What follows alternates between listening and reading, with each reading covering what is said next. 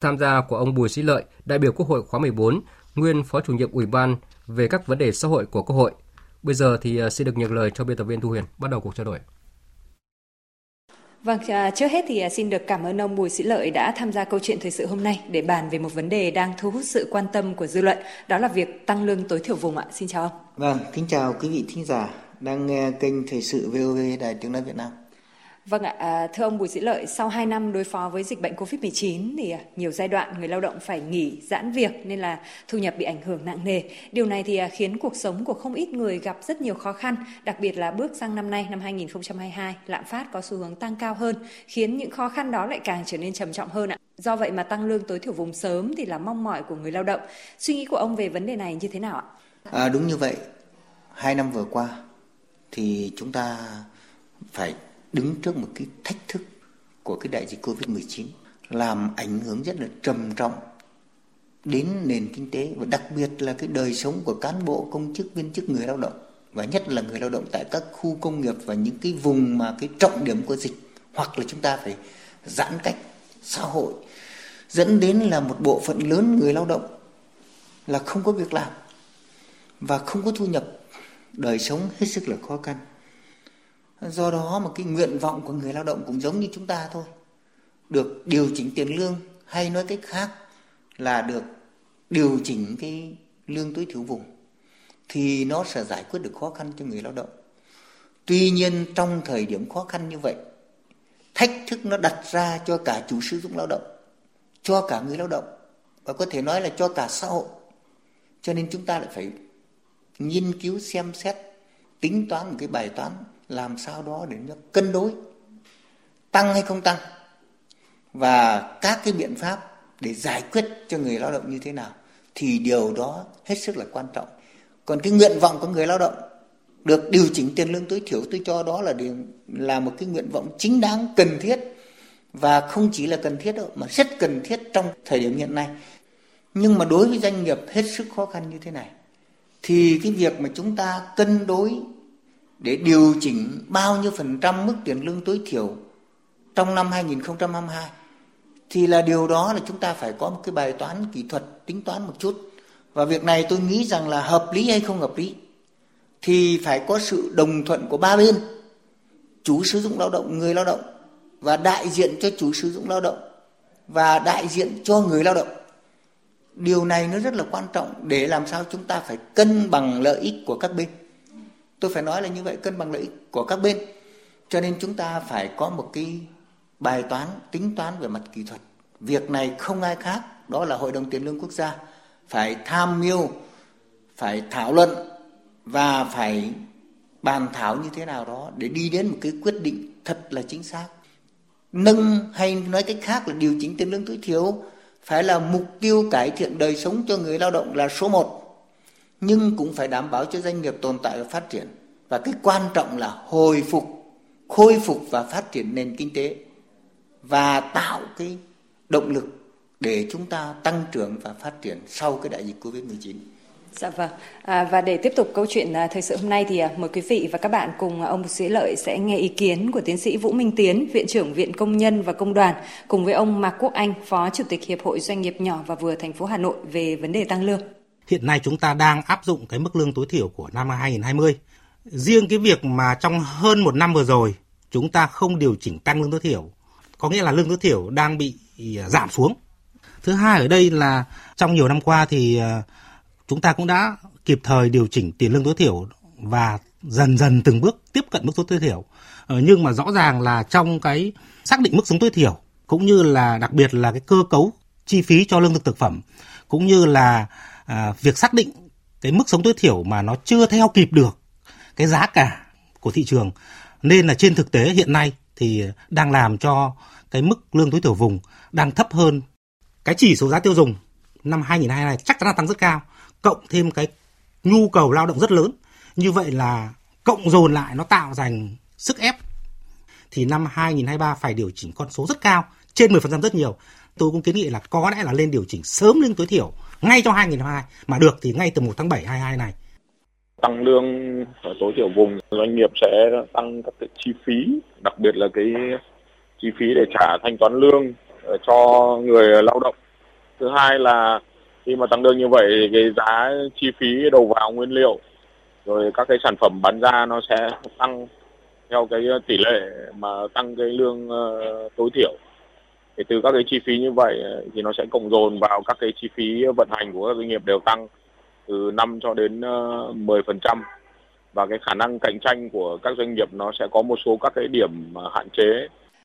Vâng ạ, thưa ông Bùi Sĩ Lợi, ông có bình luận như thế nào về hai cái ý kiến vừa rồi của ông Vũ Minh Tiến và ông Mạc Quốc Anh? Một ý kiến đại diện cho người lao động và một ý kiến thì à, đại diện cho chủ sử dụng lao động ạ. Hai ý kiến này chúng ta thấy đã có cái sự mâu thuẫn. Rõ ràng là đại diện cho người lao động thì người ta muốn tăng ngay trong năm 2022 và cái mức tăng là phải trên 10% để đảm bảo mức sống cho người lao động. Nhưng mà đối với ý kiến từ phía bảo vệ cho chủ sử dụng lao động, thì nếu mà tăng lên như thế này, thì nó sẽ dẫn đến cái giá thành sản phẩm nó tăng lên, chi phí đội lên, và nó sẽ gây đến tác động cái quá trình cạnh tranh của doanh nghiệp trên thị trường. Và rõ ràng điều này cũng sẽ là hạn chế chính vì lẽ này thì chúng ta thấy rằng là nếu chúng ta không cân bằng được cái lợi ích của phía chủ sử dụng lao động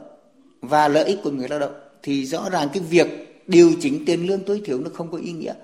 Và tôi vẫn nêu một cái điểm, tức là nếu chúng ta làm không tốt thì chính lại là lợi bất cập hại. Cho nên cái điều quan trọng có tính chất quyết định, tôi nghĩ vẫn là cái sự thỏa thuận, cái sự đồng thuận giữa các bên và chúng ta phải lấy cái lợi ích chung lợi ích của nhà nước lợi ích của chủ sử dụng lao động nhưng chúng ta vẫn phải lưu ý một điều là quan tâm đến người lao động nhiều hơn À, vậy thì thưa ông à, là theo ông thì cái việc mà tăng lương tối thiểu vùng ạ, thì à, sẽ tác động như thế nào đến cái hoạt động sản xuất kinh doanh của các doanh nghiệp cũng như là sẽ tác động như thế nào đến cái tình hình kinh tế xã hội của đất nước ạ? Cái đầu tiên là nếu chúng ta điều chỉnh tiền lương tối thiểu vùng ấy thì chắc chắn nó sẽ tác động trực tiếp đến các doanh nghiệp. Và cái tác động này nó ảnh hưởng chính vào giá thành sản phẩm. Bởi vì khi tiền lương tăng thêm, tức là chi phí sản xuất tăng lên thì cái giá thành sản phẩm đó tăng lên vấn đề quan trọng là cái sản phẩm đó tăng giá như vậy thì thị trường có chấp nhận được không và chúng ta đem hàng hóa đi xuất khẩu thì thế giới hoặc các nước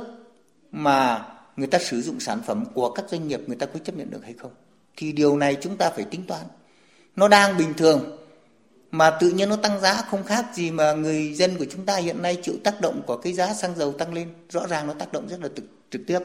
Cho nên tôi cho là đối với các doanh nghiệp đấy thì nếu chúng ta điều chỉnh tiền tự lương tối thiểu vùng mà không hợp lý không đảm bảo được cái nguyên tắc, thì nó sẽ dẫn đến tác động rất xấu đến doanh nghiệp, và nó cũng sẽ tác động xấu đến nền kinh tế. Nó không thúc đẩy được nền kinh tế phát triển. Và chúng ta cũng nên nhớ rằng là hiện nay chúng ta đang trong thời kỳ khôi phục và phát triển lại sản xuất kinh doanh, tăng trưởng kinh tế. Điều này hết sức là quan trọng, cho nên chúng ta phải tính toán rất là cụ thể, rất là khoa học và lấy lợi ích chung để chúng ta làm cái nền tảng À, tiếp cái mạch à, ông à, vừa mới chia sẻ thì à, chúng ta thấy là trong cái bối cảnh chỉ số giá tiêu dùng tăng và trượt giá rất nhiều như hiện nay do ảnh hưởng của đại dịch Covid-19 nên là đời sống của người lao động thì đang gặp rất nhiều khó khăn và việc tăng lương cho họ là điều cần thiết như ông nói và rất là chính đáng. Tuy nhiên thì nếu tăng lương mà chính sách điều hành quản lý không tốt thì lại dễ dẫn đến lạm phát tăng và như vậy thì việc tăng lương cũng không mang lại tác dụng gì đối với người lao động thì vấn đề này cần phải được tính toán ra sao thưa ông? Đúng là chúng ta thấy rằng là quý 1 năm 2022 này là cái chỉ số giá tiêu dùng tăng lên đáng kể so với cả cái quý trước và cái thời kỳ trước. Thì điều này nó tác động đến người lao động và không chỉ là người lao động mà nó tác động đến cả doanh nghiệp. Nếu như chúng ta tăng lương hoặc là chúng ta xử lý, điều chỉnh cái tiền lương tối thiểu mà cái chính sách điều hành hoặc là cái chính sách quản trị doanh nghiệp, quản lý của chúng ta không tốt, thì nó sẽ dẫn đến cái lạm phát tăng chắc chắn là như vậy. Vì khi một cái mặt hàng nào đó tăng giá thì nó sẽ kéo theo các mặt hàng khác. Nó có tính chất lan tỏa, dẫn đến tức là nó tăng cái giá cả của các cái mặt hàng khi có mối quan hệ biện chứng, tức là sử dụng cái sản phẩm của nhau. Cho nên nó sẽ làm cho kìm hàm cái sự phát triển của nền kinh tế. Cho nên khi chúng ta tính toán điều chỉnh mức tiền lương tối thiểu thì tôi nghĩ rằng phải tính toán rất cụ thể cả về thời điểm nào để chúng ta điều chỉnh. Đấy là rất quan trọng. Thứ hai là điều chỉnh bao nhiêu. Thứ ba là lợi ích của các bên. Và trong cái cuộc điều chỉnh này này, thì chúng ta phải thấy rằng là cả hai bên đều phải tính toán. Nếu như doanh nghiệp mà không điều chỉnh, thì doanh nghiệp rất có lợi, nhưng nó lại tác động đến người lao động nhưng nếu chúng ta điều chỉnh cho người lao động không hợp lý hoặc là mức quá cao, thì lại đẩy cái gánh nặng đó cho doanh nghiệp. Và rõ ràng cái giá thành sản phẩm nó sẽ tăng lên và cái điều đó nó kiềm chế sự phát triển, chứ không phải là nó thúc đẩy sự tăng trưởng. Dạ vâng, à, thưa ông là có nhiều ý kiến à, cho rằng là thay vì là tăng lương gây gánh nặng cho doanh nghiệp trong việc à, bị nâng cao chi phí sản xuất thì à, nhà nước cần có các chính sách điều tiết để giảm các khoản chi phí cho người lao động như là chi phí học tập cho con cái, chi phí khám chữa bệnh và những à, chi phí thiết yếu khác liên quan đến cuộc sống của họ. Thì à, quan điểm của ông về vấn đề này như thế nào? Quan điểm của tôi ấy, thì nếu mà chúng ta không tăng lương để gây ảnh hưởng cho doanh nghiệp thì cái việc mà chúng ta hỗ trợ cho người lao động như là vấn đề học tập như là khám chữa bệnh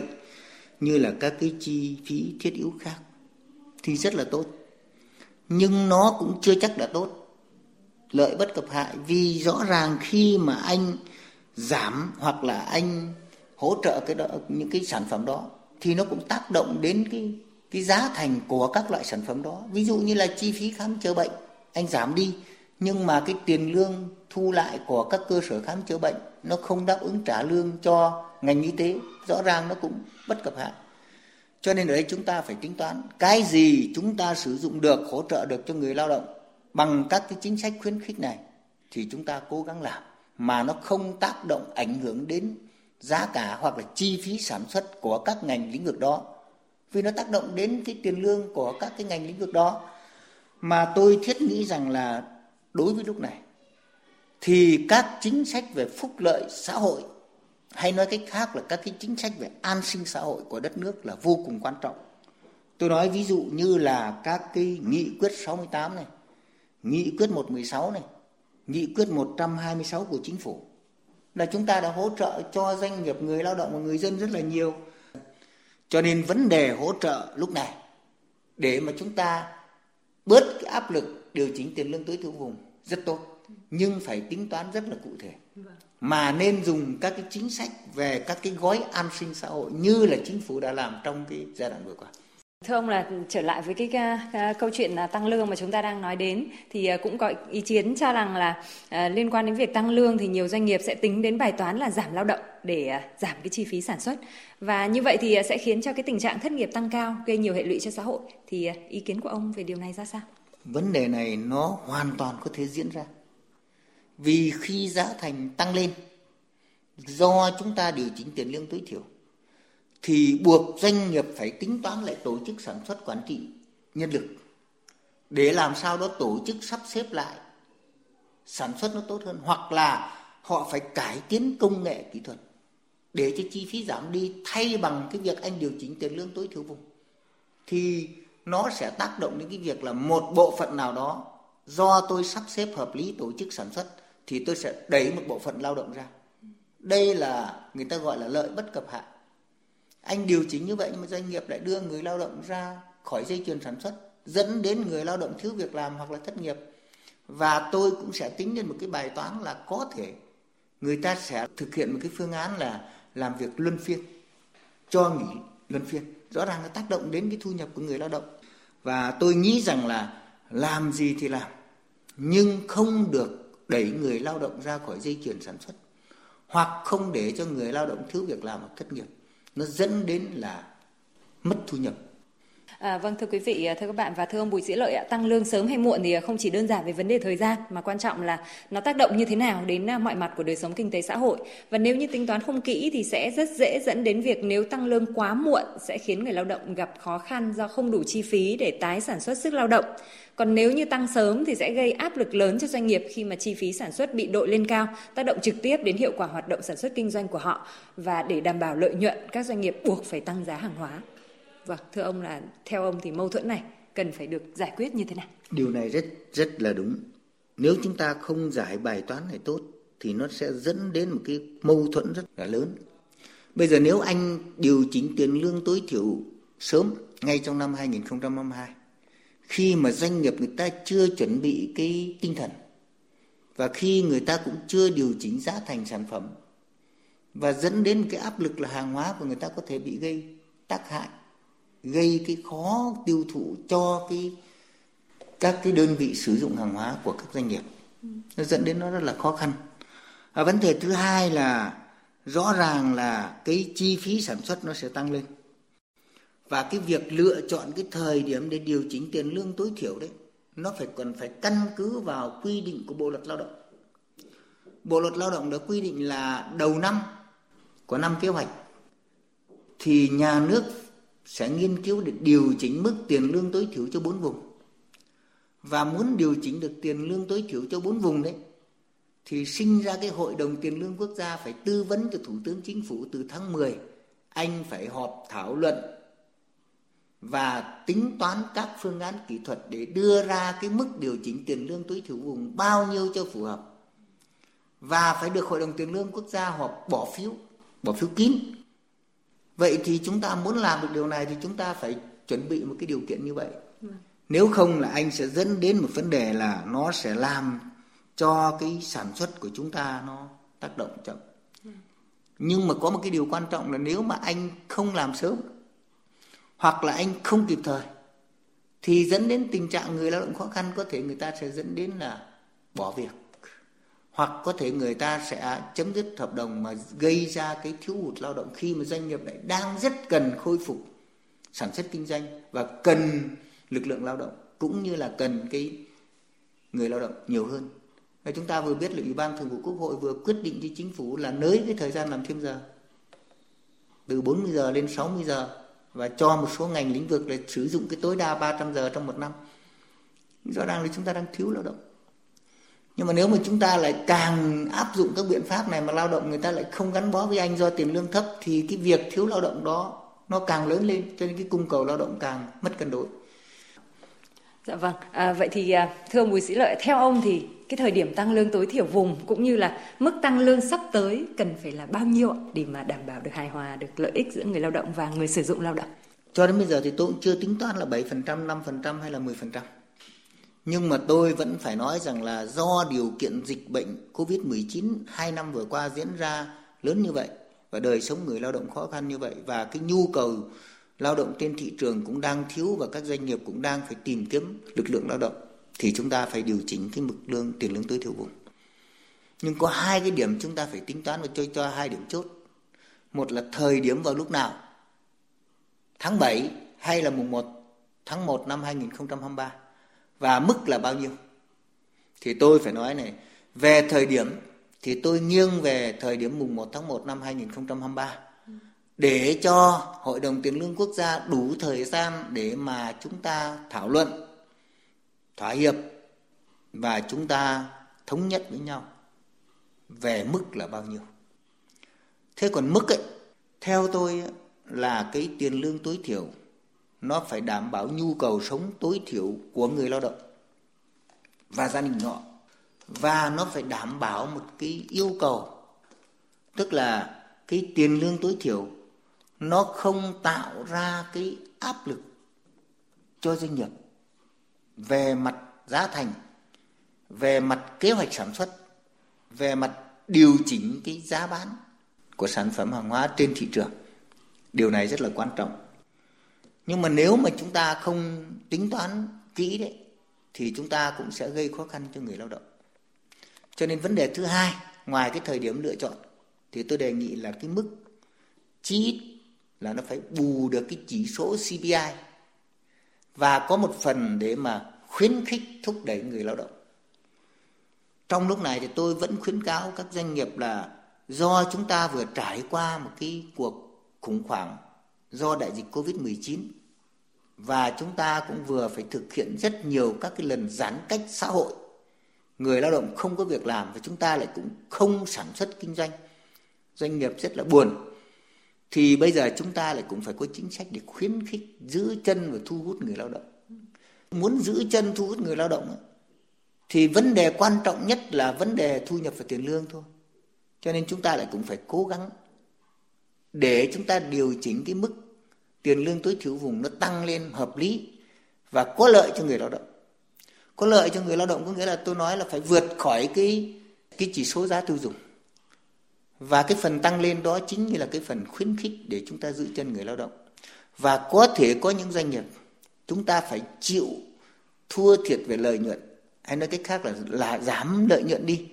hoặc là thậm chí phải bù lỗ một phần nào đó về tiền lương để chúng ta thu hút giữ chân người lao động. Vì người lao động với là nguồn lực quan trọng để cho doanh nghiệp tồn tại và phát triển. Vai trò của người lao động rất là quan trọng. Cho nên tôi phải kết luận chung lại câu này. Một là thời điểm. Chúng ta cố gắng. Thôi, mùng 1 tháng 7 không ai điều chỉnh tiền lương tối thiểu vùng tại thời điểm mùng 1 tháng 7 cả, bởi vì nó cũng không đúng quy định của pháp luật. Thì chúng ta kéo cố gắng. Còn mấy tháng thì chúng ta trong những sáng còn lại này thì chúng ta tiếp tục đẩy mạnh sử dụng các chính sách an sinh xã hội của nhà nước chúng ta đang hỗ trợ cho người dân và người lao động do đại dịch Covid-19 để chúng ta hỗ trợ cho người lao động. Còn chúng ta tập trung tính toán để điều chỉnh vào mùng 1 tháng 1 năm 2023. Dạ vâng. À, vâng ạ, thưa ông là à, cùng với việc tăng lương tối thiểu vùng thì à, theo ông có cần thiết phải đặt ra vấn đề tăng mức lương cơ sở không? Vì à, hiện nay thì mức lương cơ sở vẫn được áp dụng từ năm 2019 mà chưa có sự thay đổi. Thì tăng lương tối thiểu vùng thì thu nhập của người lao động trong các doanh nghiệp sẽ tăng. Trong khi đó thì thu nhập của đội ngũ cán bộ công chức viên chức thì vẫn dậm chân tại chỗ. Hội nghị Trung ương 3 của Ban chấp hành Trung ương Đảng khóa 13 thì đã quyết định tức là chúng ta chưa điều chỉnh hay chưa cải cách tiền lương của năm 2022 Điều này rất khó khăn cho cán bộ công chức viên chức. Nhưng mà trong thời gian vừa qua thì chúng ta thấy là thái độ của cán bộ công chức viên chức là ủng hộ chủ trương của Đảng và Nhà nước vì chúng ta đang trải qua một cái dịch một cái đại dịch Covid-19 rất là khó khăn như vậy. Ngân sách khó khăn, nguồn thu khó khăn và chúng ta lại phải tập trung rất nhiều nguồn lực cho phòng chống dịch bệnh. Cho nên ta rất đồng tình. Nhưng mà tôi nghĩ rằng đến lúc này thời điểm này thì người cán bộ, công chức, viên chức cũng không khác gì người lao động. Rất cần điều chỉnh tiền lương. Và cái tiền lương thì nó có hai phương án. Một là cải cách tiền lương, một cách toàn diện theo tinh thần nghị quyết 27 của trung ương. Hai là chưa cải cách được thì chúng ta thực hiện theo nghị quyết của quốc hội là điều chỉnh mức tiền lương cơ sở. Và lẽ ra là chúng ta đã điều chỉnh cái tiền lương từ 1 triệu 490 nghìn lên 1 triệu 6 rồi, chúng ta chưa làm được thì tôi nghĩ rằng nếu chúng ta chưa cải cách được tiền lương triệt để theo tinh thần nghị quyết 27 của Trung ương thì theo tôi là nên chúng ta phải thực hiện cái điều chỉnh tiền lương cơ sở. Mà cái mà có thể làm được ngay đó là chúng ta điều chỉnh từ 1 triệu 490 nghìn lên 1 triệu 600 ngàn theo cái chủ trương trước đây của chúng ta mà chúng ta đang hoãn giãn chưa làm được thì chúng ta nên làm. À, vâng ạ, xin à, cảm ơn ông. Vâng, à, thưa quý vị và các bạn, à, như ông à, Bùi Sĩ Lợi vừa chia sẻ, thì rõ ràng tăng lương đối thủ vùng vào thời điểm nào, với mức tăng bao nhiêu cần phải được tính toán rất kỹ lưỡng để không gây ra những tác động tiêu cực cho xã hội, đặc biệt là phải đảm bảo hài hòa lợi ích giữa người lao động và người sử dụng lao động. Tới đây thì chúng tôi xin được kết thúc câu chuyện thời sự hôm nay. Một lần nữa xin được cảm ơn ông Bùi Sĩ Lợi, đại biểu Quốc hội khóa 14, nguyên Phó chủ nhiệm Ủy ban các vấn đề xã hội của Quốc hội đã tham gia chương trình. Cảm ơn quý vị và các bạn đã chú ý lắng nghe.